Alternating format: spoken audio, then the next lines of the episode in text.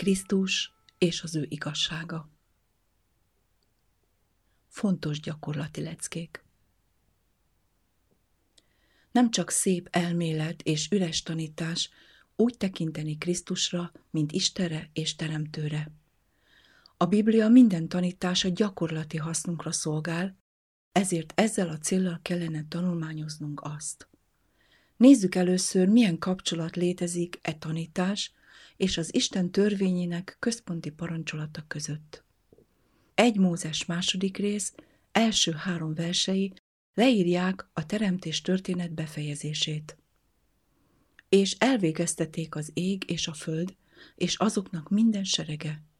Mikor pedig elvégezi Isten heted napon az ő munkáját, melyet alkotott, megszűnék a hetedik napon minden munkájától, amelyet alkotott. És megáldá Isten a hetedik napot, és megszenteli azt, mivel hogy azon szűnt vala meg minden munkájától, melyet teremte szerzett vala Isten. Ugyanezt a kifejezést találjuk a 2 Mózes 20. rész 8-tól 11-ig terjedő versekben. Ezek a versek elmondják, mint ahogy természetes is, hogy az, aki teremtett, meg is pihent. Isten hat napon át munkálkodott, megteremtette a földet, megpihent a hetedik napon, és megszentelte azt. De már láttuk, hogy az Atya mindent fia által teremtett, és Krisztus hozta létre mindazt, ami létezik. A következtetés elkerülhetetlen. Krisztus megpihent a hetedik napon, a teremtés hatnapos munkája után, megáldva és megszentelve ezt a napot. Így a hetedik nap vitathatatlanul az Úr napja. Amikor Krisztus azt mondta a zsörtölődő farizeusoknak, hogy a szombatnak is ura az embernek fia, Máté 12.8, akkor kijelentette, hogy ő az Úr e nap felett, amit ők formálisan tartottak meg, és ezt olyan szavak által fejezte ki, amelyek arra mutattak, hogy a szombatot saját tekintélye különleges szimbólumának tekintette, ami azt bizonyította, hogy ő nagyobb a templomnál. Így a hetedik nap a teremtés Isten által elkülönített emlékműve. A szombat a legtiszteletre méltóbb nap a többi nap közül, mivel az a különleges rendeltetése, hogy az ember elméjét Isten teremtői hatalmához irányítsa. Az ember ezt az egyetlen bizonyítékot kapta, ami igazolja az ő istenségét. Amikor Krisztus azt mondta, hogy az ember fia a szombatnak az ura, akkor ő magáinak mondta a Teremtő magas címét, melynek aktivitásáról tanúskodik ez a nap, mint egy emlékmű. Mit fogunk felelni tehát arra a gyakran ismételt kijelentésre, miszerint Krisztus megváltoztatta a nyugalom napját a teremtés emléknapjáról egy olyan napra, aminek nincs ilyen jelentősége.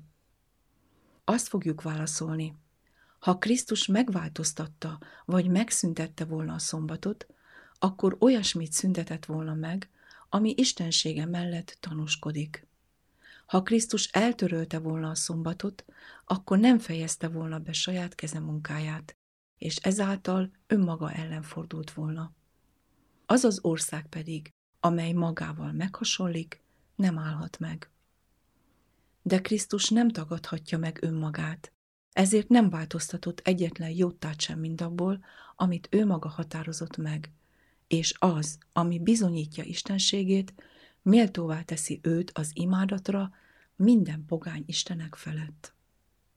Ugyanolyan lehetetlen lett volna Krisztus számára megváltoztatni a szombatot, mint megváltoztatni azt az igazságot, hogy ő minden dolgot hat nap alatt teremtett meg, és a hetedik napon megnyugodott. A gyakran ismételt kijelentések, miszerint az Úr a teremtő, azt a célt szolgálják, hogy állandó erőforrások legyenek az ember számára. Figyelemre méltó, ahogy a kolossé beliekhez írt levél első fejezete egymáshoz kapcsolja a teremtést és a megváltást.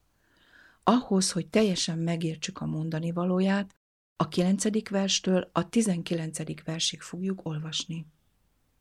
Ezért, amely naptól fogva ezeket hallottuk, mi sem szűnünk meg értetek imádkozni, és kérni, hogy beteljesedjetek az ő akaratának megismerésével minden lelki bölcsességben és értelemben, hogy járjatok az Úrhoz méltóan, teljes tetszésére, minden jó cselekedettel gyümölcsöt teremve, és növekedjetek Isten megismerésében, és hogy minden erővel megerősödjetek dicsőségének hatalma szerint minden kitartásra és hosszú tűrésre örömmel. Adjatok hálát az atyának, aki alkalmassá tett minket a szentek örökségében való részvételre a világosságban, aki kiragadott minket a sötétség hatalmából, és átvitt az ő szeretett fiának országában. Benne van a mi váltságunk, bűneink bocsánata, aki képe a láthatatlan Istennek, és minden teremtmény előtt született. Mert benne teremtetett minden a menjen és a földön, a láthatók és a láthatatlanok, akár trónok, akár uralmak, akár fejedelemségek, akár hatalmasságok, minden általa és őre nézve teremtetett. Ő előbb volt mindennél, és minden ő benne áll fenn. Ő a feje a testnek, az egyháznak.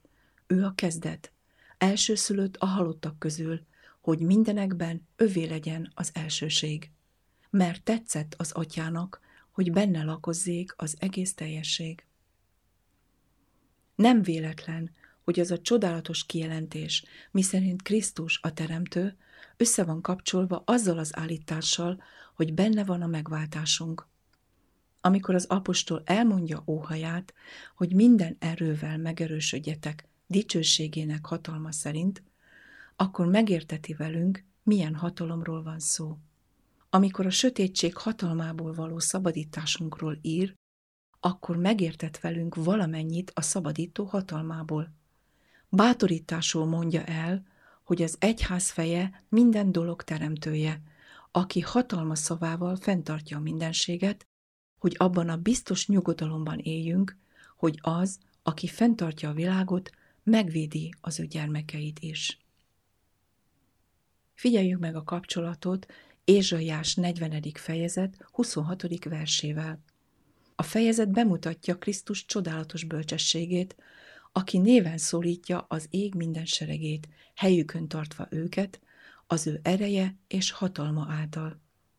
Majd ezt kérdezi, miért mondod Jákob, és szólsz ekként Izrael?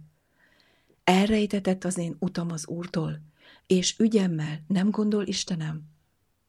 Hát nem tudod-é, és nem hallottad-é, hogy örökkévaló Isten az Úr, aki teremti a föld határait? Nem fárad, és nem lankad el. Végére mehetetlen bölcsessége. Ellenkezőleg erőt ad a megfáradottnak, és az erőtlen erejét megsokasítja. Hatalma abban nyilvánul meg, hogy a nem létezőből teremt dolgokat, és ezért csodákat tud tenni az erőtlenekkel. Ő erővé alakítja át az erőtlenséget. Mindaz, ami elménkben tartja Krisztus teremtő hatalmát, lelki erőnk és bátorságunk megújítását szolgálja. A szombatnak pont ez a célja. Olvassátok el a szombatról szóló 92. Zsoltárt. Az első négy verse így hangzik. Jó dolog dicsérni az Urat, és éneket mondani a te nevednek, ó felséges. Hirdetni jó reggel a te kegyelmedet, és éjjelente a te hűséges voltodat. Tíz húrú hegedűvel és lantal, hárfán való zengedezéssel, mert megvidámítottál engem, Uram, a te cselekedeteddel, a te kezednek műveiben örvendezem. Milyen kapcsolat létezik e versek és a szombat között? Pont az a tény, hogy a szombat a teremtés emlékműve. Az Úr azt mondta, és adám nékik szombataimat is, hogy legyenek jegyül köztem és közöttük, hogy megtudják, hogy én vagyok az Úr, az ő megszentelőjük. Ezékiel 20, 12 A Zsoltáros Isten akarata szerint tartotta meg a szombatot, elmélkedve a teremtés felett, és az Úr által kinyilatkoztatott páratlan hatalmán és jóságán. Ezen elmélkedve a Zsoltáros megértette, hogy Isten, aki olyan nagy dicsőséggel öltöztette fel a liliomokat, hogy meghaladta Salamon királyi dicsőségét, sokkal jobban törődik értelmes teremtményeivel. Felnézve az égre, amely Isten hatalmát és dicsőségét hirdette, és megértve, hogy a semmiből lett megteremtve, az a bátorító gondolat jutott eszébe, hogy ugyanaz a hatalom munkálkodni fog benne is, és megszabadítja az emberi tehetetlenségből. A Zsoltáros örült és gyönyörködött Isten keze munkáján. Isten hatalmának ismerete, amelyet a teremtés feletti elmélkedés által szerzett meg, bátorsággal töltötte el, amikor megértette, hogy ugyanazon hatalom áll rendelkezésére. Hitáltal kapta meg ezt az erőt, mely által sok győzelmet aratott. Pont ez a szombat célja, hogy Isten megmentő ismeretét hozza el az embernek. A legelfogadottabb érv a következő. Első. Az Istenbe vetett hit az ő hatalmának megismeréséből születik. Az iránta való bizalmatlanság magában foglalja az ő képességének semmi bevételét, hogy teljesíteni tudja ígéreteit. Istenbe vetett hitünknek egyenes arányban kell lennie az ő hatalmáról szerzett valós ismeretünkkel. Második. Isten teremtett világának értelmes szemlélése segít egy igazi koncepció kialakításában az ő hatalmáról, mert az ő örökkévaló hatalma és istensége a világ teremtésétől fogva alkotásaiból megérthető. Róma 1, 20 Harmadik. A győzelem, amely legyőzte a világot, a mi hitünk. 1 János 5, 4 Mivel a hit az Isten hatalmának megismeréséből származik, az ő igéjéből és a teremtett dolgaiból, ezért Isten keze munkája által van a győzelmünk. Azáltal, ha értelmes módon szemléljük a szombatot, amely a teremtés emlékműve, akkor ez egy frissítő forrásá válik a keresztény számára a küzdelme során. Ezékiel 20. fejezet 12. versének is ugyanez az értelme. És adám nékik szombataimat is, hogy legyenek jegyül köztem és ő közöttük, hogy megtudják, hogy én vagyok az Úr, az ő megszentelőjük. Tehát tudva azt, hogy Isten akarata a mi megszentelődésünk, a szombat jelentősége arra tanít minket, hogy Isten hatalma viszi véghez ezt a megszentelődést az életünkben. Ugyanaz a hatalom, amely által Isten teremtette a világokat, szükséges azok megszentelődéséhez, akik hozzá kiáltanak. Minden bizonyal, amikor ez a gondolat teljes elfogadást nyer, az őszinte lélek számára örömöt és vigasztalást hoz az Úrban. Ebben a világosságban értékelni tudjuk Ézsaiás 58. fejezet 13. és 14. verseit. Ha megtartóztatod szombaton lábadat, és nem űzöd keftelésedet szent napomon, és a szombatot gyönyörűségnek hívod, az Úr szent és dicsőséges napjának, és megszenteled azt, dolgaidat nem tévén, foglalkozás sem találván, hamis beszédet sem szólván, akkor gyönyörűséged lesz az Úrban. Ezáltal a szombat a hitünk nagy támaszává válik, amely felemeli a lelket Isten trónjának magaslatára, hogy a vele való kapcsolat állandó legyen. Néhány szóban összefoglalva a következőket tudjuk mondani. Első. Az Úr örökkévaló hatalma és istensége megnyilatkozik a teremtésben. Róma 1, 20. Második. A teremtő képesség Isten hatalmáról tesz bizonyságot. Harmadik. Az evangélium Isten hatalma az üdvösségre. Róma 1, 16. Negyedik. Az evangélium kinyilatkoztatja azt a hatalmat, amely által létrejöttek a világok, és amely most az emberek megmentéséért munkálkodik. Mindkét esetben ugyanarról a hatalomról van szó. Ezen nagy igazságok fényében nincs helye annak az ellentmondásnak, hogy a megváltás nagyobb a teremtésnél, mert a megváltás teremtést jelent.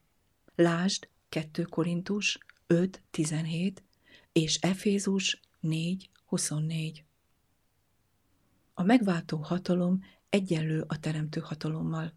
Isten megváltó hatalma az a hatalom, amely képes megszabadítani az embert az értéktelen mi voltától, és olyanná tenni, hogy az egész örökké valóságon át Isten kegyelmének dicsőségét szolgálja. Annak okáért, akik az Isten akaratából szenvednek is, ajánlják neki lelküket, mint hű teremtőnek, jót cselekedvén. 1 Péter 4, 19